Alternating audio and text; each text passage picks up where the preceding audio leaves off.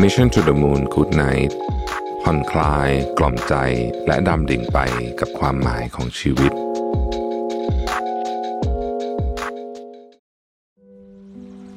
ยินดีต้อนรับเข้าสู่ Mission to the Moon Good Night พอดแคสต์ที่จะมาส่งคุณเข้านอน กับเรื่องราวการค้นหาความหมายของชีวิต ในเชิงปรัชญา และแนวคิดในแง่มุมต่างๆ ผ่านการออกแบบเสียง ที่จะช่วยกล่อมให้คุณผ่อนคลาย ละทิ้งเรื่องว้าวุ่นใจก่อนนอนในคืนนี้ ตามชื่อซีรีส์กุดไหนครับ ก่อนอื่นเลยเนี่ย อยากให้ทุกคนหลับตา ค่อยๆนึกถึงร่างกายของเรา ที่อยู่บนเตียงนุ่มๆ ร่างกายที่ผ่อนคลาย สบาย สัมผัสอากาศเย็นเอื่อยๆ ที่มาประทะ กับใบหน้า ประทะกับร่างกายของเราทำตัวให้สบาย ค่อยๆผ่อนคลายร่างกายทีละส่วน ตั้งแต่หัวจรดปลายเท้า ขยับนิ้วมือเล็กน้อย ผ่อนคลายมือ ผ่อนคลายเท้า ปล่อยใจให้สบาย สูดหายใจลึกๆ เข้าออก สักสามครั้ง แล้วบอกกับตัวเองว่า เรื่องราววันนี้ ได้ถึงเวลาหมดแล้ว จบแล้ว เราได้พยายามทำเรื่องราวทุกอย่างในวันนี้ ดีที่สุดแล้ว ความกังวล ความคาดหวัง ความไม่สบายใจ ธุระปะปังเรื่องงาน ธุระปะปังเรื่องส่วนตัว ขอให้เป็นเราในวันพรุ่งนี้ ค่อยมาจัดการต่อ ในคืนนี้เรามาเตรียมร่างกาย และจิตใจให้พร้อมที่จะเข้านอนกันดีกว่าครับ ทุกคนเคยคิดกับตัวเองกันบ้างไหมครับว่าทำไมเราถึงยอมทนกับความเหนื่อยล้า แน่นอนว่า สังคมปัจจุบัน มีการแข่งขันที่สูง เราจึงต้องดิ้นรนอยู่ตลอดเวลา ซ้ำยังต้องแบกรับ ความกดดันจากสภาพแวดล้อม รวมถึงคนรอบข้าง ความกดดันจากสังคมในที่ทำงาน และความกดดันในเรื่องราวต่างๆ ในชีวิต อาจจะเป็นเรื่องเงิน เรื่องการเรียน เรื่องความสัมพันธ์ แล้วเราได้นึกถึงการหาทางออกให้กับเรื่องเหล่านี้บ้างไหมครับ ผมเชื่อว่าหลายท่านเคยมีคำถามกับตัวเอง ว่า โลกใบนี้เนี่ย ได้ซ่อนความลับ ของความสุข อยู่ที่ไหนกันแน่ หากผู้ใดก็ตามที่ต้องการค้นหาความลับของความสุข ที่จับต้องได้มากที่สุด ก็อาจจะต้องอ้างอิง ถึงทฤษฎีแห่งความสุข ของอัลเบิร์ตไอน์สไตน์นักวิทยาศาสตร์ชื่อก้องโลก ผู้คิดค้นทฤษฎีสัมพันธภาพนั่นเองครับ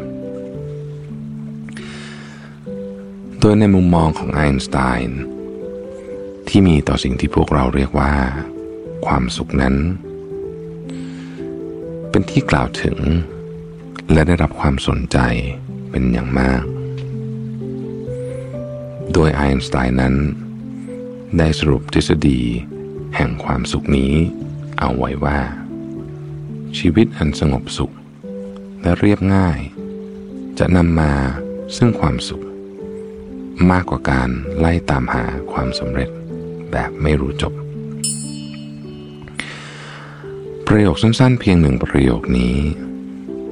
ถูกบันทึกลงในกระดาษโน้ตแผ่นเล็ก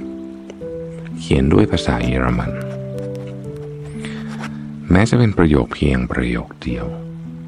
ทว่ามันกลับเป็นแรงบันดาลใจให้คนอีกนับไม่ถ้วน จนเป็นที่กล่าวถึงกันในวงกว้าง กระดาษโน้ตใบเล็กๆ แผ่นนี้ ถูกประมูลด้วยราคาที่สูงถึง 1.56 ล้านดอลลาร์สหรัฐ หรือประมาณ 52 ล้านบาท ในการประมูลที่กรุงเยรูซาเล็ม ย้อนกลับไปในยุคที่ไอน์สไตน์ยังมีชีวิตอยู่ เชื่อหรือไม่ว่าไอน์สไตน์เองก็มีช่วงเวลาที่ต้องเลือกเส้นทางเดินชีวิตเหมือนกับเราเหมือนกัน ในปี 1922 เขาได้รับรางวัลโนเบลสาขาฟิสิกส์ จากนั้นนักวิทยาศาสตร์แสนปราดเปรื่องคนนี้ ก็ตระเวนแจกจ่ายความรู้ของเขาไปให้คนหมู่มาก จนวันหนึ่งไอน์สไตน์ได้เดินทางมาพักผ่อนที่ประเทศญี่ปุ่น ซึ่งอาจเปรียบเสมือนว่าเป็นจุดเริ่มต้นของการค้นหาความสุข ที่ตัวเขานั้นตามหามาตลอด เรื่องราวทั้งหมดได้เริ่มต้นขึ้น ในช่วงที่เขากำลังออกจากโรงแรม Imperial กลางกรุงโตเกียว โดยเป็นช่วงที่เขาเดินทางไปบรรยายที่ญี่ปุ่น ไม่นานนักหลังจากได้รับรางวัลโนเบล ในตอนนั้นเมื่อพนักงานที่ยกกระเป๋า ได้จัดการยกกระเป๋าของไอน์สไตน์ให้เรียบร้อยแล้วไอน์สไตน์กลับไม่ได้ทิปพนักงานคนนั้นเป็นเงิน เหมือนที่เราอาจจะคุ้นเคยกัน แต่ได้ให้กระดาษที่เขียนประโยคประโยคหนึ่งลงไปว่า instead a calm and modest life brings more happiness than the never-ending pursuit of success ซึ่งแปลใจความเป็นภาษาไทยได้ว่า ชีวิตอันสงบสุขและเรียบง่าย จะนำความสุขมาให้ มากกว่าการไล่ตามความสำเร็จแบบไม่รู้จบ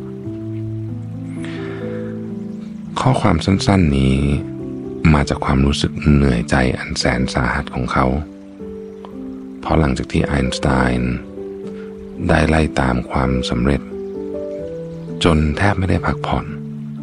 เขามีความรู้สึกว่า ชีวิตที่สงบและเรียบง่ายนี่แหละ คือความสุขที่แท้จริง ข้อความดังกล่าวของไอน์สไตน์หนึ่งในบุคคลที่ได้รับการยกย่องว่าฉลาดมากที่สุดในโลกคนหนึ่งทำให้เรามองเห็นว่าการวิ่งหาความสุขหรือความสำเร็จ ที่เราทุกคนยินดีท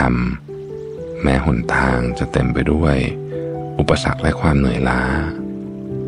อาจจะเป็นเพราะ เราอยากไล่ตามเงินทองและความสำเร็จ เพื่อ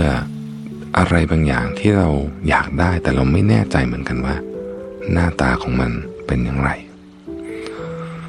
เราใช้เวลาพลังงานมากมาย ในการไล่ตามความสำเร็จ แต่ในหลาย ๆ ครั้ง เรากลับมองข้ามความสุขเล็ก ๆ ที่จะนำเราไปสู่ชีวิตอันเรียบง่าย และความสุขที่เราตามหาอย่างแท้จริง แน่นอนว่ามนุษย์เรานั้นไม่อาจมีอารมณ์เชิงบวกได้ตลอดเวลา แต่เราสามารถมีความรู้สึกเชิงบวกได้บ่อยๆ เมื่อใดที่รู้สึกอารมณ์ไม่บวกอย่างเพียงพอ ก็ลองหยุด แล้วคิดว่า เพราะอะไรจึงเป็นเช่นนั้น ข้อความที่ไอน์สไตน์เขียนยังสะท้อนให้เห็นว่าความเรียบง่าย และความพอดี ย่อมมีความสุข กว่าการไล่ล่าตามสิ่งที่มองไม่เห็น แน่นอน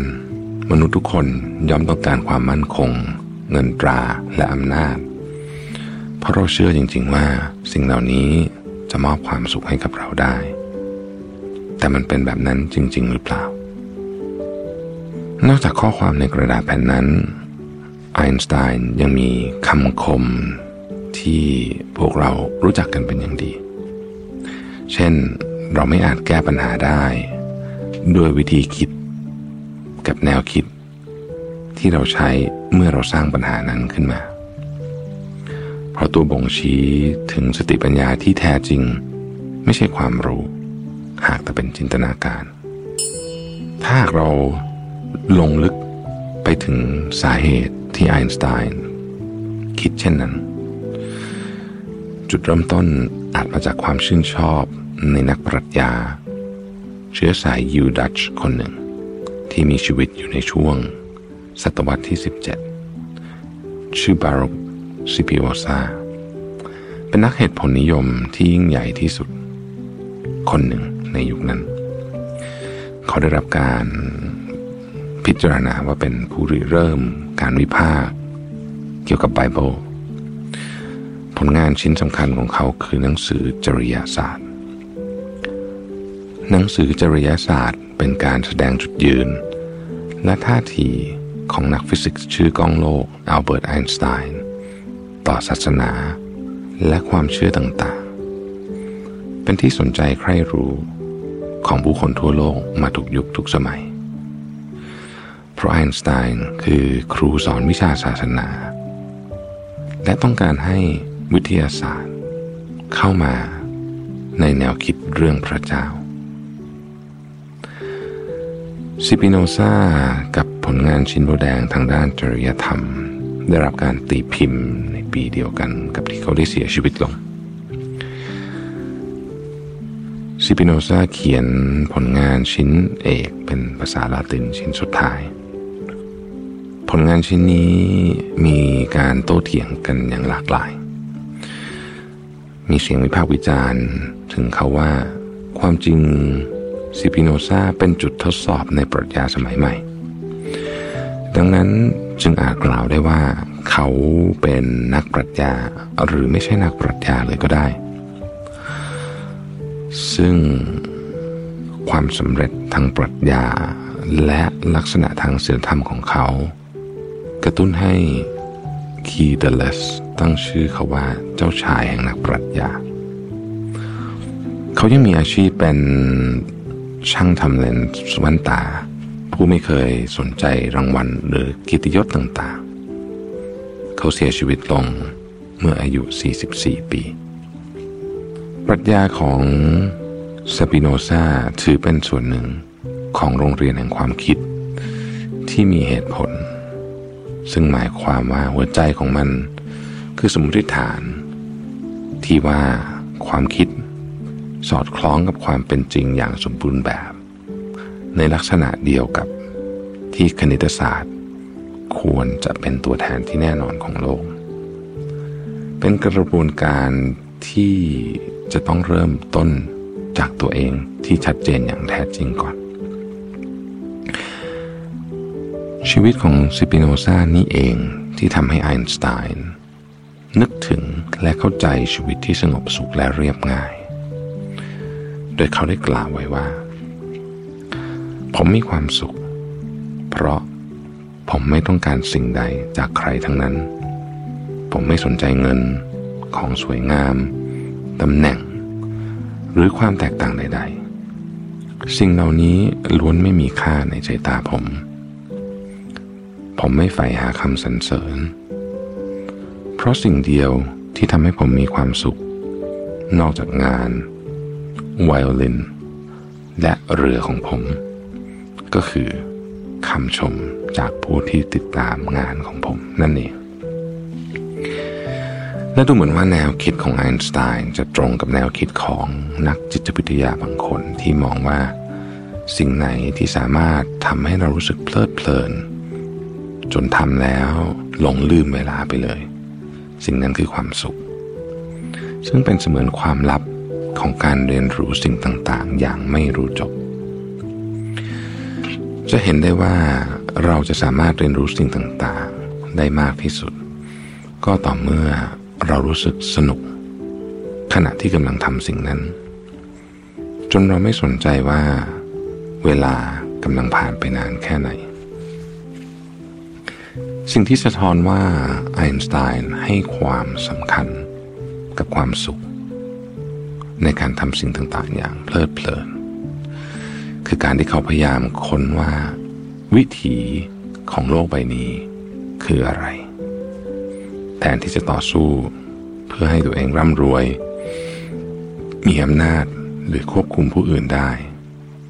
เหมือนอย่างเหตุการณ์ที่เขาปฏิเสธ ตำแหน่งประธานาธิบดีของอิสราเอลไปนั่นเอง ทฤษฎีความสุขในกระดาษของไอน์สไตน์อาจจะไม่ใช่ความลับสุดยอดของจักรวาล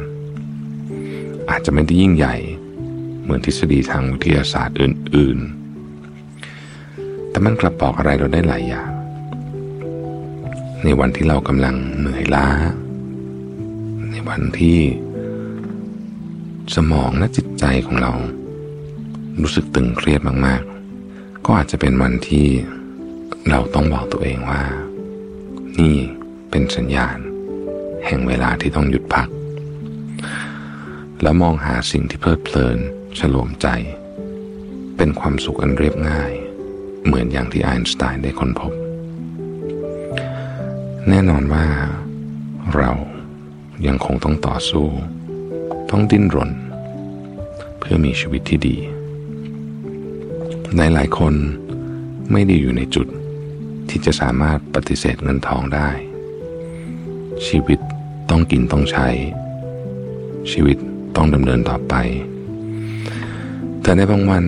ที่เผชิญความทุกข์ตรม ข้อความในกระดาษของไอน์สไตน์อาจจะทำให้เรา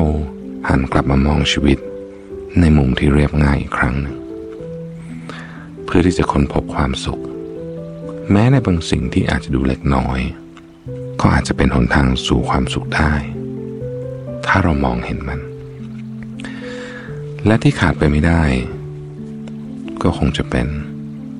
ทุกความสัมพันธ์บนโลก ที่เราต้องเจอ ลองนึกว่า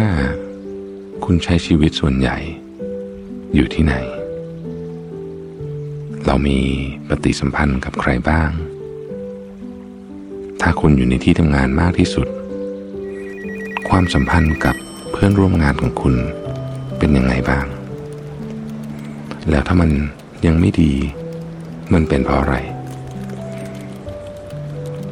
แล้วเราลองพัฒนาความสัมพันธ์ให้ดีขึ้นได้หรือไม่ นอกจากนี้ยังรวมไปถึงความสัมพันธ์ส่วนตัว ระหว่างเพื่อน ครอบครัว และคนรักอีกด้วย คุณได้ลองใช้เวลาให้มากเพียงพอแล้วหรือยังและถ้าคุณคิดว่ายากที่จะเปลี่ยนแปลงความสัมพันธ์ให้ดียิ่งขึ้น คุณควรจะวางตัวอย่างไร ไม่ความสัมพันธ์แย่ๆนั้น เข้ามากระทบกระเทือนจิตใจของคุณได้ และถ้ากล่าวถึงความหมายของการมีชีวิตอยู่ การรู้สึกถึงความหมายในชีวิต แน่นอนว่า หมายถึงความหมายที่ยิ่งใหญ่กว่าตัวเราเอง อาจจะเป็นความต้องการที่เรามีต่อเพื่อนมนุษย์ ต่อองค์กร หรือต่อสถาบันต่างๆ ก็ได้ ไม่เฉพาะการรู้สึกมีความหมายหรือการพบคุณค่าในการทำงาน แต่ยังรวมไปถึงการใช้ชีวิตส่วนตัว การทำกิจกรรมต่างๆ กับครอบครัว การเมตตาเพื่อนมนุษย์ ซึ่งทั้งหมดนี้ล้วนทำให้เรารู้สึกว่าตัวเองมีความหมาย และสร้างความเบิกบานใจได้เช่นกัน สุดท้ายแล้วการบรรลุเป้าหมาย หรือการประสบความสำเร็จในชีวิตนั้น ไม่ได้จำกัดแค่ถ้วยรางวัล ชื่อเสียง เงินทอง เกียรติยศ แต่มันยังรวมถึงความสำเร็จในทักษะ ความชำนาญ การบรรลุเป้าหมายบางอย่าง ที่คุณได้ตั้งเอาไว้ด้วย ต่อเนื่องกันมาจากทฤษฎีแห่งความสุข ที่ไอน์สไตน์ได้เคยเขียนลงไปในกระดาษแผ่นแรกนั้น ยังมีกระดาษแผ่นที่สองที่ได้บันทึกข้อความไว้ว่า when there is a will there is a way เมื่อใดที่มีความปรารถนาอันมุ่งมั่น เมื่อนั้นหนทางจะปรากฏ หวังว่าเรื่องราวที่ผมนำมาเล่าในวันนี้ จะช่วยทุกท่านรู้สึกผ่อนคลาย พึงพอใจกับชีวิตมากขึ้นนะครับ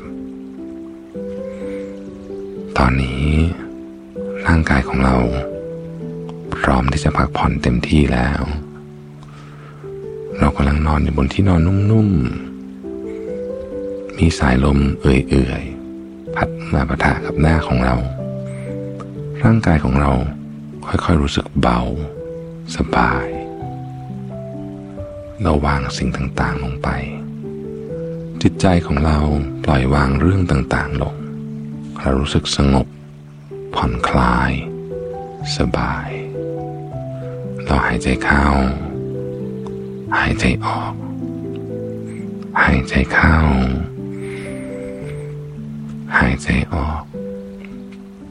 หายใจเข้า หายใจออก เสียงรอบตัวเริ่มเบาลง เงียบลง เสียงในหัวของเรา ก็เบาลง เงียบลงไปด้วย ขอให้ทุกท่านรู้สึกผ่อนคลาย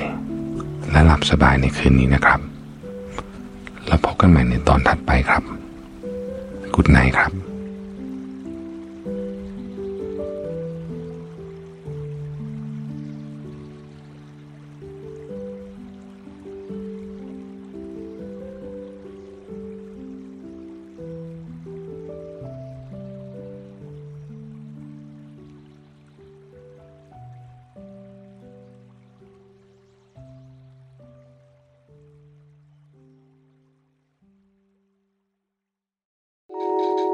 Mission to the Moon Good Night